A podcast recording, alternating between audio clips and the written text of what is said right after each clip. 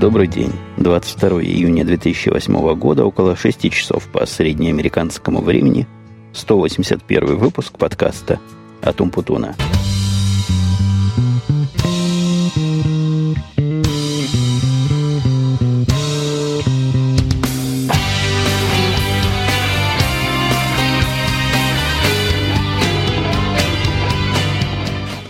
Да, сегодня вы, наверное, по звучанию уже догадались, это исторически первый выпуск, который теперь стал называться Outcast, то есть вы, выезд за, вне, ну или, как утверждают знатоки английского языка, несчастный, отверженный и вообще убоговатый. И я надеюсь, с точки зрения звука он не будет таким уж отверженным. Я постараюсь сделать все, что смогу. Пока то, что я слышу, звучит нормально, но за исключением того, что в машине у меня включен мотор – работает кондиционер, ну уж извольте, то есть позвольте, позвольте мне воспользоваться сервисами современными, потому что при 30 градусах снаружи без кондиционера тут высидеть эти 40-45 минут, которые я собираюсь разговаривать, будет крайне сложно и, наверное, даже на грани невозможного. Притом еще, если окна будут закрыты. Сразу пойдя по результатом прошедшего выпуска мой социальный эксперимент, который я проводил последние два шоу, где призывал без всякого зазрения совести и без всякой скромности, которой я не особо и наделен, ставить плюсики, если понравился вам подкаст на Хабре, он привел к странному результату. То есть не к тому результату, который предполагали некоторые, считающие, что такой призыв вызовет наоборот град отрицательных комментариев, град отрицательных эмоций нет. Эмоции все положительные, конечно, не такого уровня. Э, результат получился высокий, как я когда-то надеялся, но тем не менее высокий, в несколько раз выше, чем обычно средний, когда я этих фраз волшебных не говорю, и этих посылок в Твиттере в своем, который Twitter слэш, простите, twitter.com слэш умпутун не делаю. Так вот, э, результаты скорее отрицательные для меня, чем положительные. Положительная часть то, что действительно люди – как-то на это реагируют, но в результате у меня вышло, в результате этого результата вышло, что комментарии все на Хабре были как раз вокруг этого эксперимента, что меня немножко расстраивает. Я не призываю вас менять свой образ деятельности, то есть если вам нравится, голосуйте и дальше, но все-таки хотелось, чтобы в комментариях обсуждались какие-то более смысловые и наполненные темы. Ну вот так я посетовал и на себя, и одновременно немножко на вас. Переходя к следующим к текущим, скорее, темам этой недели. Да, пока не перешел, собственно, с чего я этот аутказ записываю, не от хорошей жизни. То есть опять я уехал, но стою в странном месте, где действительно нет интернета. И в этом смысле переход мой на Firefox, я в прошлый раз, по-моему, намекал, или прямо говорил, что перешел на Маки на Firefox, он, конечно, силен, он спас. Я установил под Firefox для Google Docs расширение, которое позволяет документы видеть в офлайне, и вот теперь несмотря на то, что интернета и близко здесь нет в этой глуши. На самом деле глушь-то не такая уже глухая, но вообще ни одной точки в округе не словила, что само по себе удивительно и даже вызвало у меня мысль, все ли в порядке с моим лаптопом. Нет, с лаптопом все в порядке, в самом деле ни одной живой, недоступной, недоступной, никакой точки доступа к интернету здесь нет. Но, тем не менее, сохраненные документы прекрасно видны темой перед глазами, жду я жену под магазином, в котором она пошла мне покупать солнцезащитные очки. Ну, она же сама на мои прошлые села, а теперь пошла покупать, сказала, что это минут на пять. Но не надо быть тут большим мудрецом и знатоком женской психологии, а конкретно психологии моей жены, чтобы понять, что в магазине в этом соблазна, видимо, всяких других много. Я в магазине в этом никогда не был, но внутри у него, то, что я вижу через, через витрины, там много всего такого, вокруг чего можно походить, чего можно порассматривать. Я подозреваю, что у нас минимум 40-45 минут для записи будет. А если еще более реалистично подозревать, то пока ей не позвоню, она, видимо, и не попытается сдвинуться в сторону выхода. А опять же, верные читатели моего твиттера, наверное, знают, что наверняка знают, я там радостно объявил, макбуки мои приходят, макбуки Pro, которые я заказал на работе, первые два. Судьба у них тяжела, ходили они около пяти недель по всем инстанциям, и, видимо, ходили бы еще дольше. Если бы я не решил вопрос этот поднять на высокий уровень, на уровне мне сказали, а чего ты, собственно, ждешь? Если пускать дело на самотек, будешь ждать месяцами. Были случаи, когда и по три, по четыре, по пять месяцев ходил заказанный товар, надо специального человека задействовать, человека по связью с этими самыми нашими ребятами, которые занимаются покупками. То есть формально никакого влияния у нас на этот процесс нет. Они нам прислали подтверждение, все документы мы представили, все оплаты произвели, теперь должны ждать у моря погоды. Однако есть такой человек, у которого, как он говорит, есть волшебная палочка. Палочка действует просто магическим образом. После того, как мы его вовлекли и объяснили, что надо сделать, через два дня после этого пришел первый кусок наших макбуков. Странноватый кусок, доложу вам, пришла память. Плашки памяти. Такой приход меня немножко удивил. Мы заказали макбуки с расширенными до 4 гигабайтами памяти. И если вы это делаете в домашних условиях, как иногда говорят при опасных экспериментах, не повторяйте этот трюк, потому что я себе мог такое позволить из-за того, что за память сам не платил. И если покупать память из других мест, то она наверняка будет дешевле, ну, в разы дешевле, минимум в два раза дешевле. Здесь же мне показалось удобным получить сразу MacBook с установленной памятью, а нет. Почему-то она пришла отдельно, из Apple, но почему-то отдельно. Как-то мне это кажется странным, хотя, возможно, корпоративным заказчикам они так и высылают эту заказанную аппаратуру по частям, но вот основная часть обещается быть в худшем случае в среду, а в лучшем случае во вторник. То есть вот-вот уже на следующей неделе я, скорее всего, стану счастливым обладателем 15-дюймовых MacBook Pro в их топовой, по-моему, конфигурации. Все, что можно там добавлено, и с корпоративными нашими скидками пришлось нам заплатить меньше, по-моему, 4,5 тысяч за эти два, включая налог. Согласитесь, не так дорого для довольно могучих ноутбуков. Два. Я напомню, два мы заказывали. И как только мы эти получим, сразу я пущу заказ на еще три, вот, используя этого самого таинственного человека с его поистине волшебной палочкой. На секунду у меня возникло страшное впечатление, что прибор ему не записывает. Эти 7 минут я проговорил в ничто. Нет, прибор записывает как положено. Прибор у меня надежный. Если лампочка горит, то значит записывает. Правда, у него есть такой неявный режим, когда он находится в режиме паузы. В этом режиме лампочка та же самая, которая должна гореть красным, она мигает, и в закрытом помещении она мигает вполне явно. А вот при ярком солнечном свете, даже то, что она горит, трудно понять, а уж разобрать, мигает там она или горит, сложновато. Но для этого там есть еще одна индикация, где бегут минутки. Вот я проверил два раза для надежности, минутки бегут. И я хотел сказать, что оставаясь до этого аппендикса в рамках своих рабочих происшествий, рабочих тем, но действительно скорее происшествий, чем тема, и это произошло уже не первый раз. Я жаловался вам, что мои европейские сервера, кто-то, один из серверов, один из техников перегрузил, потому что ему показалось, что так надо. По каким-то своим внутренним причинам, своим внутренним документам он обнаружил, что сервер перестал отвечать на запросы его монитора – и, как потом выяснилось, проблема была в мониторе. С сервером-то было все в порядке. Так вот, техник, недолго думая, пошел, нажал кнопку сброса. И ночью, меня, по-моему, ночью это разбудили, сказали, почему ваша программа не работает. Я, поглядевший в программу, с удивлением обнаружил, что сервер только что сбросили.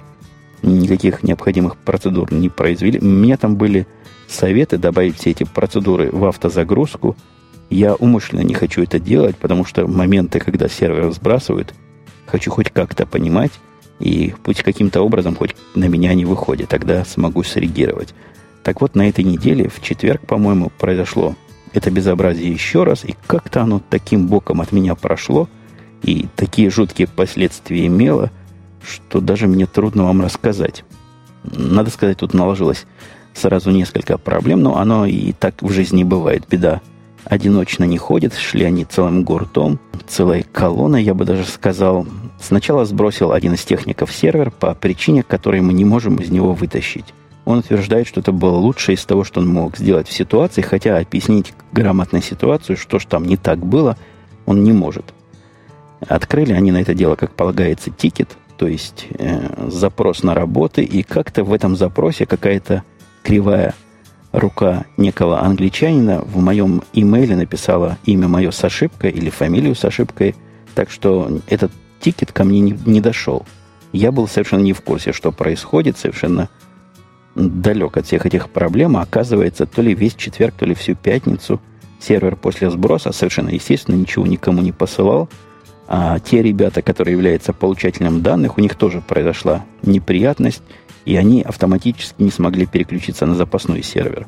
В результате львиная часть Европы целый день жила без этих данных, во всяком случае без данных обновленных, и ходили там просто целые тревоги по всем нашим подразделениям о том, что данных нет, что делать, но как-то из-за того, что фирма большая, до самого главного человека, который смог бы эту проблему решить, то есть до меня, эти все грозные красные письма так и не дошли. Как-то они там у себя внутри в Европе перепосылали их друг другу, по-моему, еще раз сбросили мой сервер для надежности, и все те, до которых могли дотянуться.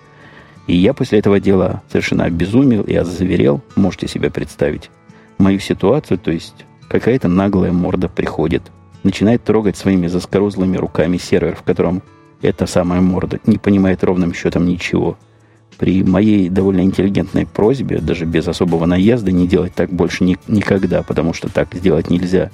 И все его документы говорят прежде всего, соединись с Евгением, то есть со мной, а потом уж решать будем вместе, что делать. Техник не отвечает, это лучшее, что я мог сделать в этой ситуации, у меня не было времени до вас дозваниваться. Короче говоря, озверел я в край и ввел в это дело своего начальника. Тот, недолго думая, начал жаждать крови – Просто так и писал в письмах. Я требую крови виновных, чтобы она пролилась. И это больше не повторилось. Нагнали мы большого шмону. У меня нет окончательного, окончательной надежды и полной уверенности в том, что решили мы и вставили наконец-то в голову этим техникам невозможность и недопустимость таких действий. Но, во всяком случае, еще один шаг в правильную сторону произведен – ну, шума такого мы наделали, что, ух, я чувствую, там головы полетят не только этого несчастного техника с непонятной уверенностью в своих действиях, но и, судя по всему, его начальника и начальника второго уровня. Получили мы уже массу извинений, массу уверений о том, что такое никогда больше не повторится. Мне даже прислали какой-то их внутренний, очень сложный документ на утверждение. Я, я конечно, тут попытался и смог уйти от ответственности, сказал, что документы технические такого рода для поддержки я никогда не одобряю, но мне в них безумным ничего не кажется. Там, знаете, такой документ просто непростой. То есть ситуация нашего сервера описана, по-моему, на 22 или 23 страницах, какие могут быть симптомы, что надо делать, какие мониторы, куда смотреть, как за ним следить. Это удивительно. Вот эта сложность того руководства по эксплуатации, она, наверное, превышает сложность руководства по эксплуатации нашей программной системы – по-моему, они чересчур усложняют себе жизнь и как-то пытаются прикрыться со всех сторон, хотя система настолько надежна, что если руками не трогать, до этого она работала больше, чем 300 дней, пока кто-то не захотел поэтому, по этой книжке чего-то там, видимо, проверить и решить, что надо принимать совершенно необходимые и вот такие разрушительные действия – и, и все еще оставаясь в рамках этих самых же рабочих тем, я рассказывал в прошлый раз, что один из кандидатов, с которым мы беседовали по телефону, показался нам очень интересным, потенциально, хотя и дороговатым, очень дорогим, прямо говоря. Так вот, я его вызвал на интервью, прилетел он из самого Нью-Йорка. Мне поначалу сказали, что приедет он из Висконсина, и я уже тогда сомневался, стоит ли человека лично приглашать на собеседование. Все-таки в Висконсин надо 5 часов езды, ну, 4 часа езды от нас, зависит от того места – где именно он живет, а оказалось, рекрутер ошибся, и мужик летел из Нью-Йорка. То есть вызвал я вот так кандидата на собеседование из Нью-Йорка, он чудовищно опоздал, там самолет задерживали, чего-то он сломался на посадке, давали дополнительные целые неприятности его. Преследовали бедного кандидата, тоже индеец. Ну, ко мне сейчас чуть ли не исключительно индейцы приходят на джавовские позиции. Как-то это дело плотно индейцами засижено. Я, собственно, чего хотел про него рассказать. Он такой оказался при личном разговоре, такой, как по телефону мы его взяли, мы с ним договорились, все с ним в порядке в полнейшем. Но одна странность мне показалась удивительной и необъяснимой. Придя к нам, он дал... Я попросил его, естественно, дать свое резюме, потому что проще человеку дать свое резюме, чем мне искать в своих документах, распечатывать его или в папках с бумагами. Честно говоря, папок с бумагами у меня на работе и нет. У меня полностью безбумажная технология. Есть один блокнот с ручкой, в который я уже давно ничего руками не писал. Он как-то сразу засуетился и полез в свою сумку, достал туда пачку резюме и стал судорожно выбирать правильное. Он так и говорил, я не знаю, какое я вам послал, какое правильное. Попробуй сейчас выбрать, подождите. Я пытался его успокоить, сказав, что ну какая разница, какое резюме. Ну, есть, конечно, некие нюансы, но суть-то одна, мы по сути и поговорим. Он сказал, нет-нет, я попытаюсь найти то самое. Дал мне это самое правильное резюме, я его только открыл, тут пришел мой собственный индеец и принес распечатанный вариант резюме. Вы бы видели, с, какие, с какой скоростью, с каким проворством этот кандидат прыгнул через стол, выхватил у меня просто из рук то, что он мне дал до этого, свое сомнительное, видимо, с его точки зрения резюме, сказал, вот-вот, пользуйтесь тем, а это я боюсь не совсем то, что вы хотели прочитать. Этим самым вверх он меня в легкий шок, но резвость, конечно, велика. Ему вратарем футбольную команду он так быстро кинулся и таким отточенным движением, что я едва глазом успел моргнуть. Что бы он там такое в резюме в своем написал, которое мне не стоит читать, я даже представить не могу – никаких конкурирующих компаниях он, судя по всему, не работал. Скрывать ему в этих резюме от нас нечего. Вообще человек не из нашей области, не из финансовой. И что же он там такой мог написать? Просто загадка всех загадок. Я э, весь в расстройстве и весь в сожалении от того, что не успел все-таки начать его читать, не успел прочитать то самое, что пытался у меня из рук успешно таки сумел вырвать. День отца, о котором я говорил, не настоящий праздник. Это я уже отошел немножко от рабочих тем. И я таки получил свой подарок. Э, жена от лица всей семьи, хотя в день отца вряд ли жена должна была бы мне дарить подарок. Это же не день мужа. Она мне подарила такую замечательную штуку, которую как-то раньше обходила мое внимание. То есть я подозревал, что такое может быть, но не видал в жизни ни разу и ни разу не был владельцем. Называется она «Горилла» представляет собой такую набор из трех ножек, довольно прочных, но гибких, а сверху эти ножки соединены э, в крепление для стандартное крепление для фотоаппарата. То есть это такой штатив, который вы можете прикрутить к фотоаппарату довольно просто и к чему угодно либо прицепить, либо на что угодно поставить. У него такие три ноги.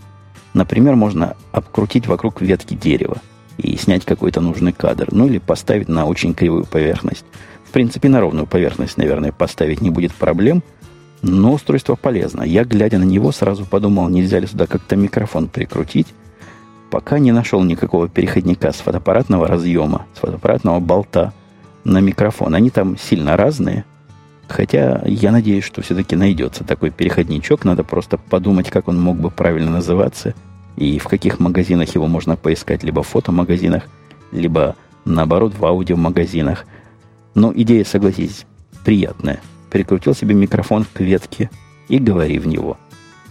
Трогая немножко вопросы, комментарии, Евгений Янусов. В прошлый раз тезку я упоминал. К прошлому подкасту он тоже писал комментарий. Вот это в продолжение. Пишет Евгений, я привел совершенно очевидный вариант для соблюдения приличия. Именно так и поступают англоязычные подкастеры. О чем ты сами говоришь? Эта речь шла о том, что не надо себе устраивать социальную рекламу. Если я ничего не путают. Ты этот абзац текста пропустил, пишет Евгений, сделал сомнительный комментарий на тему воспитания.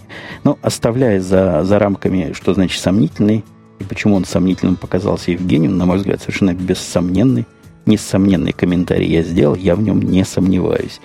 И я это привел не для того, чтобы углубиться в дискуссию дальнейшую. Мне кажется, я сказал все, что мог сказать, а Евгений написал все, что мог написать в эту сторону. Хотя я за Евгения тут говорить не буду – я пытаюсь вам сказать такую простую вещь, и мне казалось очевидную. Если вы пишете мне комментарий на полстраницы, то шансы, что я его прочитаю целиком и без купюр, они минимальны. Пытаясь зачитывать длинные комментарии в кратком каком-то формате и в какой-то слушабельной форме, я стараюсь в меру сил своих и в меру понимания своего доносить смысл. Ну, если это у меня не получается, извините. Я вот так понял, что автор пытался сказать, и вот это мне показалось важным. Но, с другой же стороны, все мои комментарии, которые я тут зачитываю, они все открыты. Все, что я читаю, вы можете найти на сайтах официальных этого подкаста. В основном комментарии приходят на podcast.com.com, так что все, кто интересуется, например, что Евгений конкретно сказал, и что я там ему не так осветил, я, честно говоря, не понимаю, о чем он говорит, но, возможно, вам это станет яснее, если вы пойдете и прочитаете полный текст этого комментария.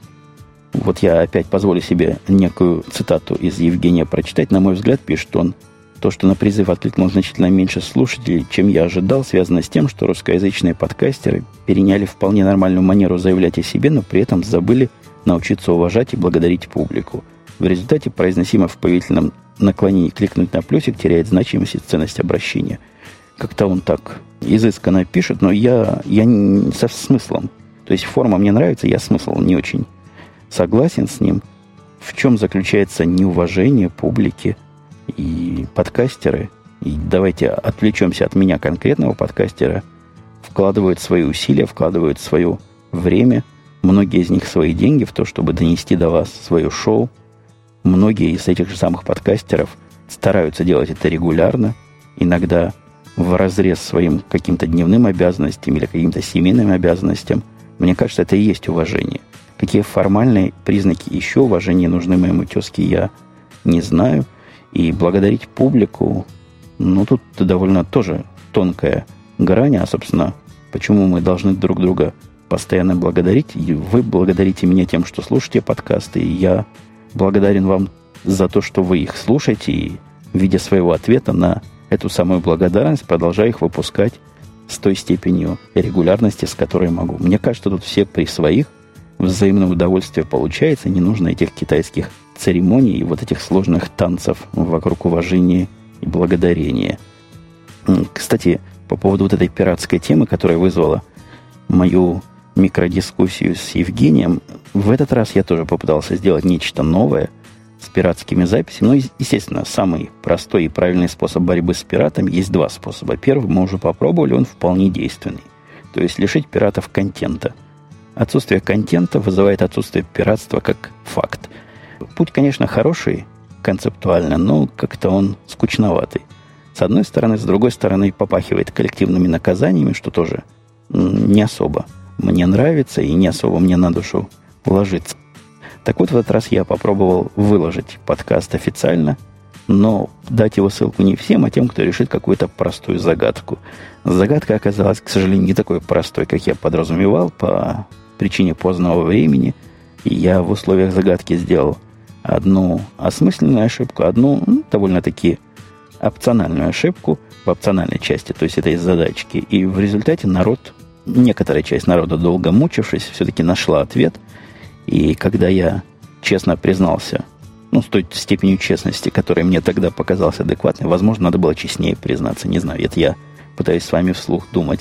Так вот, когда я признался, что условия не полные, а вот такое будет полное, еще человек 20 определила. В результате человек 30 нашло отгадку на загадку, которая мне, мне видится, ну не то что простой, а просто элементарной.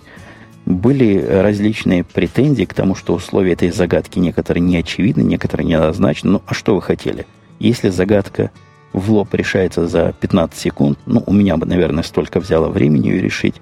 Неужели хотелось бы, чтобы совсем там никаких подводных камней не было? Я уже и в Твиттере говорил, и в обсуждении – вокруг этой, этих загадок, там целых 10 было шагов, которые надо было выполнить, чтобы получить вожделенный файл. Так вот, я и там говорил, что мне показалось по результатам первого блина, который, ну, как положено, был изрядно комоват, что неполные условия или не, не четкие условия задачи, оно, наверное, интересная вещь. Я, возможно, возьму это себе и на вооружение при интервьюировании кандидатов, давая им такие задания, в которых сами по себе условия – либо противоречат здравому смыслу, либо в них намеренно внесена какая-то ошибка. Что-то что в такой системе тестирования есть, и что-то в таком способе усложнения, на первый взгляд, простых задач, несомненно, присутствует. И я об этом внимательно подумаю, и если мы будем и в дальнейшем такие действия производить, то, возможно, возьму это дело, возьму это дело в свою обойму. Хотя тут тоже произведение этих действий, оно немножко подмывается идиотами. Я не побоюсь этого слова. Там целый один идиот живой был после выхода нашего подкаста. Я говорю про радио Ти на этот момент на Хабре, где у нас нет власти над комментариями, где мы ничего не можем сделать с комментариями вообще, сразу гордо выложил полную ссылку, то есть сразу ответ на эту загадку. Мне кажется, это хамство, свинство, глупость и какое-то детство, которое играет у человека, видимо, во всех местах – ну, что поделать. Такой вот человек, и из-за него мне не хотелось бы опять переходить на вариант номер один. То есть прекращать запись этих бонусов вообще, но что в этой ситуации делать, я пока, пока себе четко и полно не представляю. Слушатель Ам пишет, приветствую. Читал, что в Штатах граждане обязаны регистрировать свой адрес в случае, если они владеют каким-либо автотранспортом. Соответственно, адрес будет присутствовать на правах. В остальных случаях регистрация вроде как носит необязательный характер. Поэтому вопрос. Люди, живущие в автофургонах, то есть в своеобразных передвижных жилищах, каким образом они оформляют свою прописку? Хороший вопрос, но я как-то не совсем адрес по поводу людей, живущих в передвижных жилищах. Как они оформляют, как бы они оформляли, я не знаю, но, как правильно ответили Ампу, института прописки нет в Америке. Когда вы получаете водительские права, вы даете какой-то адрес свой текущий, и насколько я знаю, этот адрес надо как-то обновлять, если вы надолго его меняете.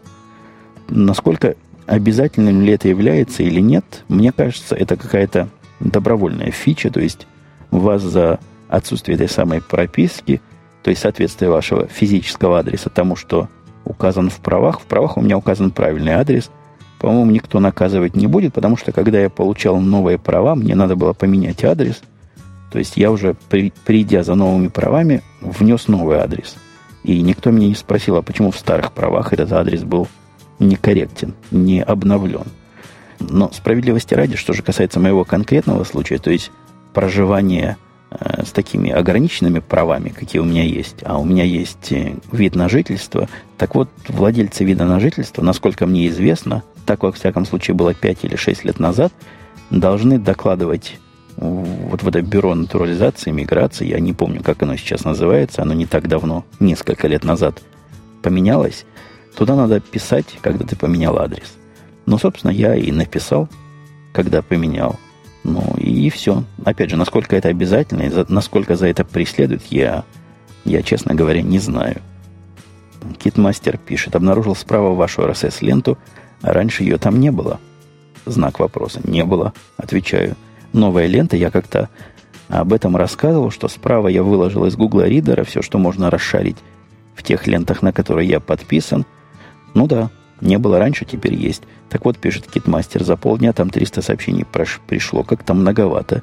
Вы это все читаете? Нет, конечно, я все не читаю. У меня есть еще, кроме чтения этих лент, другие дела. Вот, например, подкаст записать.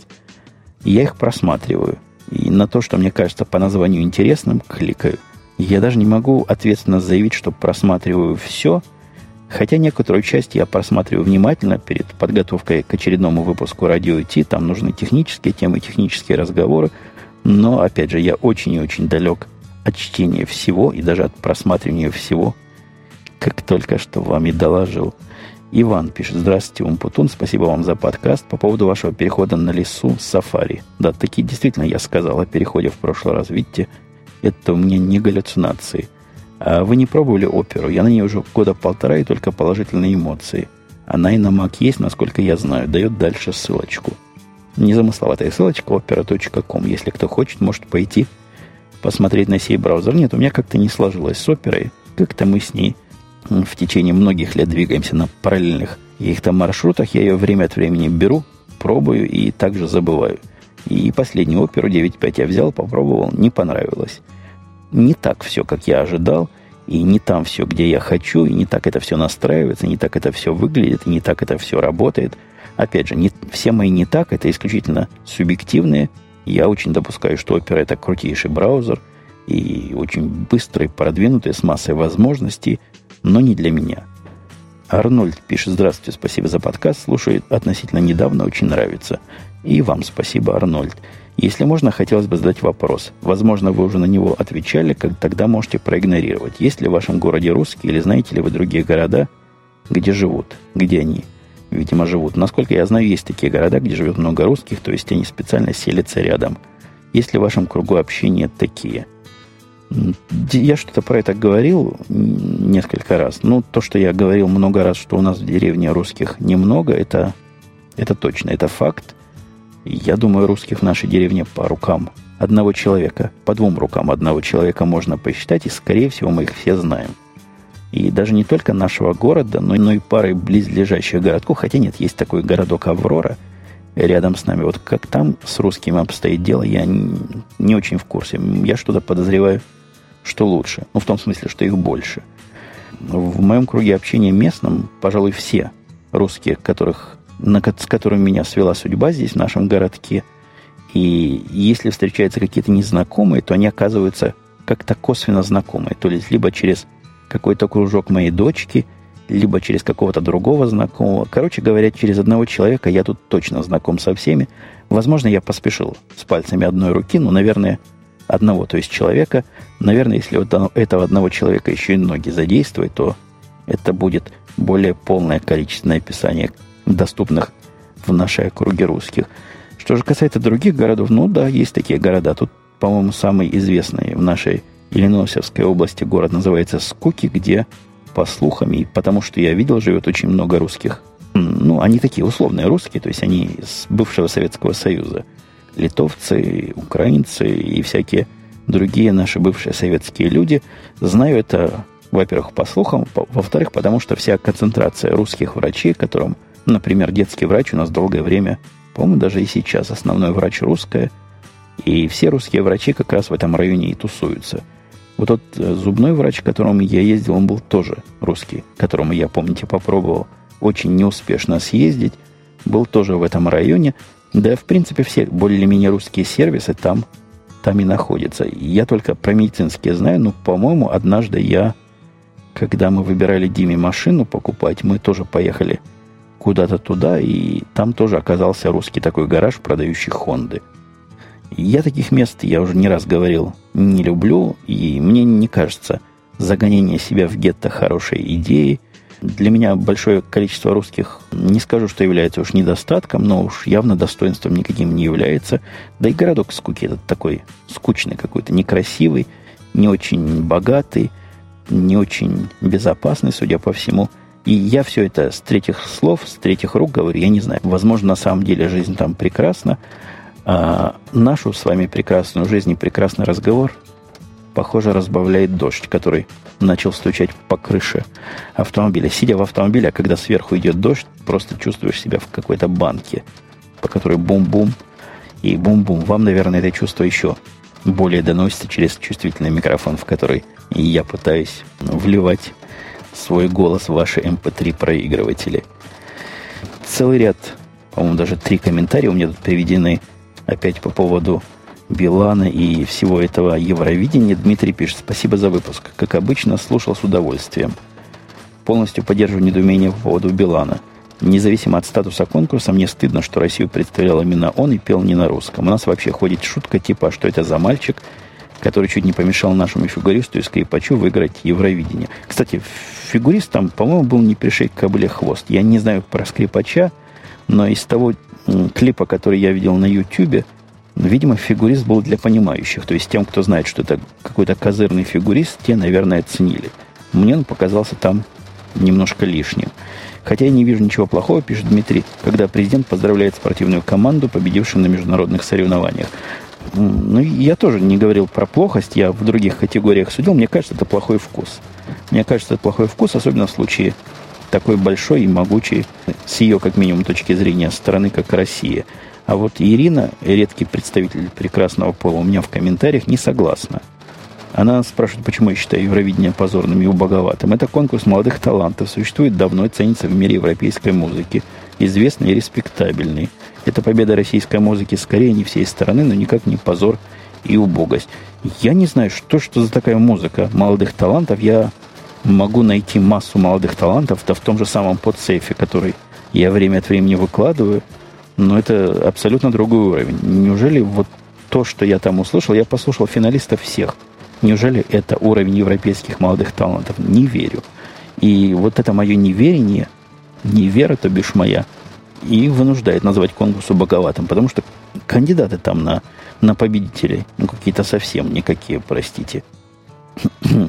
Какое отношение к тому, что пел Дима Билан? От, как оно относится к российской музыке, я не знаю. Неужели российской музыкой, самой нашей, той, которую мы хотим, или вы хотите, как Россия, донести до всего мира, является вот это пение на непонятном языке с диким акцентом и какого-то, на мой взгляд, не самого великого музыкального произведения, с точки, как с точки зрения музыки, так и с точки зрения, наверное, слов. Слов я не смог понять, потому что, опять повторюсь, язык там был для меня чудовищный таинственный. Анонимный комментатор у меня сказал, что про длину травы газона, кому его подстригать и как законы существуют на уровне county, то есть разные в разных штатах. County это даже не то, что разные в разных штатах. County это графство, то, что здесь называется. У нас в штате Иллинойс этих county несколько. Мы живем в county Дюпейдж. Называется. Сам Чикаго находится в county Кук. Наверняка есть еще другие каунти. Я думаю, это такие муниципальные образования. Возможно, у них есть какая-то историческая причина, почему они так называются. Слушайте, как стало громко. Возможно, стоит переждать дождь, но я боюсь, а вдруг моя жена вернется. Потерпим. Ну, давайте потерпим. Я постараюсь говорить погромче. И хотя дождь я в процессе записи вырезать вряд ли смогу. Откуда полиция вас вычислила, пишет анонимный так это вся машина в наклейках, и машина зарегистрирована на вас, скорее всего. Вот про... Да, она действительно на меня зарегистрирована, а в наклейках... А как они эти наклейки снимают? Как они эту информацию получают? Вот меня техника интересует. То есть сдалека эти наклейки не то чтобы и видны. Это такие маленькие стикеры, которые сзади на заднем стекле прицеплены. Один, два. Посмотрел на лобовом стекле. Но это надо специально за мной следить, для того, чтобы эти стикеры у меня разглядеть. А может, у них есть специальный полицейский спутник, который сверху это дело обозревает. И я, конечно, шучу, но мне теория кажется довольно туманной. В смысле технической ее реализации, имплементации. В ответ на мой вопрос, есть ли такие места, где продаются аудиокниги электронным образом, я получил замечательную целую кучу ссылок, и многие из них работающие, многие из них, судя по всему, показывают на лицензионно чистые сайты. Я, пожалуй, это дело все как-то как-то консолидирую в какой-то статье, выложу маленькую заметочку у себя на podcast.com.com по этому поводу со всеми ссылками, которые я нашел, проверил и увидел, что могу платить и могу покупать там. Сделаю это для того, чтобы, опять же, сделать вам тоже хорошо. Были люди, которые спрашивали, и вот это будет полным и окончательным ответом. Ну, с третьей же стороны, если вы увидите там ссылок, которых которые вы считаете должны быть, а их нет, или наоборот, я по ошибке выложил какую-то левую компанию, которая, сами понимаете, каким неправым образом это дело продает, тоже дайте мне знать. Я ваш фидбэк всегда, всегда и ценю. А вот с этого места я сделаю то, что не делаю практически никогда. Ну, очень редко, во всяком случае, я дописываю куски подкаста, но тут суровая необходимость и объективная реальность вынудила. Хотя у вас в вашем виртуальном мире, где играют MP3-плееры эм или, в худшем случае, веб-браузеры, прошло секунда с момента моего прошлого останова. На самом деле у меня прибор запищал, причем сильно истошно, э, хотя и слышно только мне. И означает это плохое. Означало это плохое, батарейки вот-вот умрут, минут, минут секунд за 10, за 15. Он начал так пищать, я попытался под этот писк быстренько закрыть выпуск, распрощаться с вами даже успел. То есть сделал несколько итераций, включая его, выключая, обманывая его внутренние счетчики, записал скомканное прощание, но как-то скомкановато получилось. И поэтому, когда я обнаружил, что жена только что вернувшаяся купила заодно и батареек, целую кучу батареек АА, которые два раза буква А, я туда вставил четыре штуки и вот сел дописать все-таки концовку или завершающую эту часть подкаста слушатель, имя споря с моими шоу-нотами, у меня уже даже шоу-нотами слушатели спорят, говорит, да ладно, глупый, просто на Западе все специалисты слишком узкоспециализированные. Это я на всякий случай, если вы не совсем представляете, о чем я говорю, в прошлом подкасте я одну из тем так назвал. Глупые кандидаты или глупые специалисты как-то как-то так умышленно шокирующие, но я пытаюсь такие названия придумывать которые немножко бы глаз цепляли, а особенно это важно для тех, кто новенький и пришел и попал на этот подкаст случайно, возможно, это кого-то и подвинет послушать подкаст. Интересно, я вот сам себя тут прерывал в процессе этой фразы. А есть ли кто-нибудь из моих постоянных слушателей, который купился в свое время на какие-то шоу-ноты более резкие, чем содержание? Если есть, то отпишитесь в комментариях. Мне любопытно, есть ли тут эффект такой желтая пресса или заголовков желтая пресса, когда заголовок мало чем относится к содержимому. Так вот, по поводу специализированных специалистов, слушатель имя говорит, у нас тут все такие, слишком. Ну, еще Прутков говорил, что специалист подобен флюсу, его полнота односторонняя. Я Пруткова-то вспомнил к тому, что на том же самом радио Ти сайте у нас теперь живет робот, который всякими умными фразами отвечает иногда на заданные ему вопросы. Вот этот робот, а я считаю ее роботицей, и называю официально, официальное имя этого робота Джейси, этот Джейси иногда любит фразой Казьмы Пруткова «запульнуть».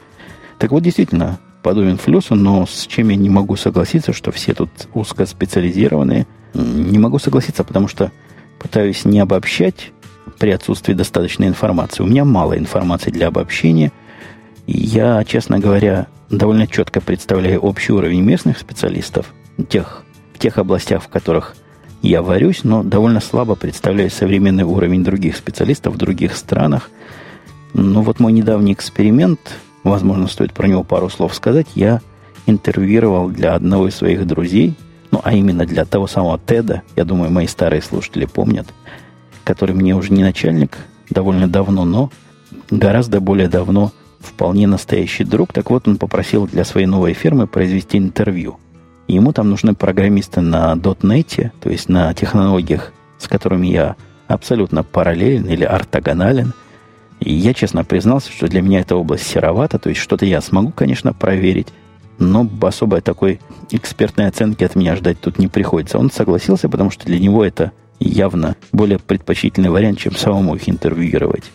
Я их, собственно, вспомнил в этом контексте к тому, что из этих .NET-программистов, на удивление, из тех пятерых или шестерых, которые мне отобрал для разговора, он где-то их взял. Я не знаю, кто ему присылал резюме.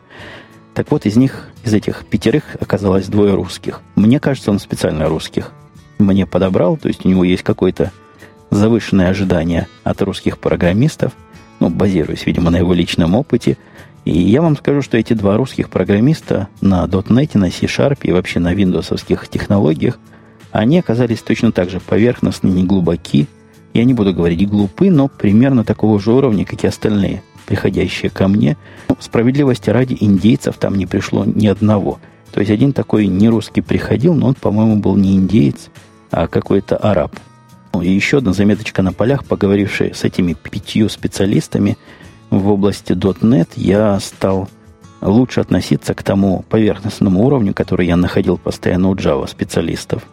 Вот у этих ребят уровень был еще более поверхностный, они мне давали настолько чудовищные ответы, что степень их непонимания вообще всего, кроме своей вот этой самой узкой области, о которой говорит имя, она просто мозгодробительна – Люди не знают вообще разницы между потоками и процессами, люди не понимают совершенно элементарных вещей, ну, совершенно элементарных базовых вещей. Вопросы синхронизации, которые я пытался им задавать, они наталкивались на полнейшее непонимание и чуть ли не кручение пальцем у виска, зачем вообще это в настоящей жизни надо.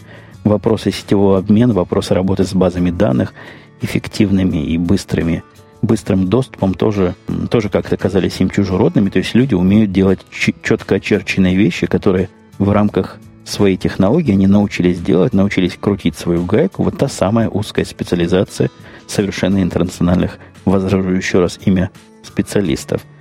Подходя к последней уже э, теме сегодняшнего выпуска, даже комментарию, тот слушатель Идо предложил сделать сотый выпуск прямым эфиром чтобы можно было дозваниваться, спрашивать, устроить, так сказать, диалог и завалить вас вопросами. Я напоминаю, что не сотый это выпуск на самом деле, а двухсотый, видимо, имел в виду Идо, но для меня гораздо близкий юбилей это три года, и юбилей этот будет 5 или 6 июля, ну вот где-то в начале июля, поэтому к этому юбилею я вас призывал, призывал думать. Мало пока надумали, мало чего предложили.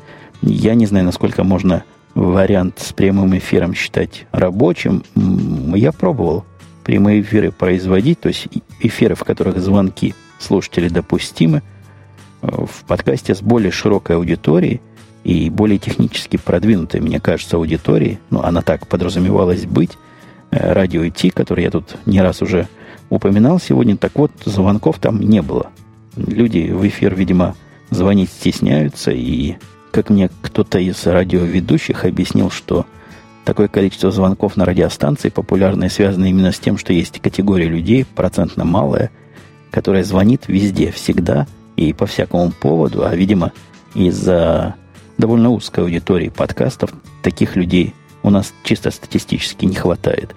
Я все еще открыт к вашим идеям, для ваших идей, для ваших комментариев, для ваших суждений, особенно по поводу юбилейного трехгодичного выпуска, и же с ними двухсотого. И я не знаю, может быть, действительно стоит, как мне предлагали, эти два юбилея объединить. Хотя, если их объединить, то одним юбилеем чисто арифметически станет меньше – и я также открыт и к другим комментариям и вопросам, которые вы знаете, где оставлять. И я предпочитаю на официальном сайте podcast.com.com. Можно и в тех других местах, с которых вы этот подкаст послушали. Ну вот действительно на этом все. Мы услышимся с вами на следующей неделе. Я лелею надежду делать этот подкаст все-таки не по воскресеньям. Воскресенье для меня день не очень удобный, не знаю, как для вас. А постараюсь где-то в районе четверга, пятницы – записать следующий 182 выпуск. Все, пока, услышимся.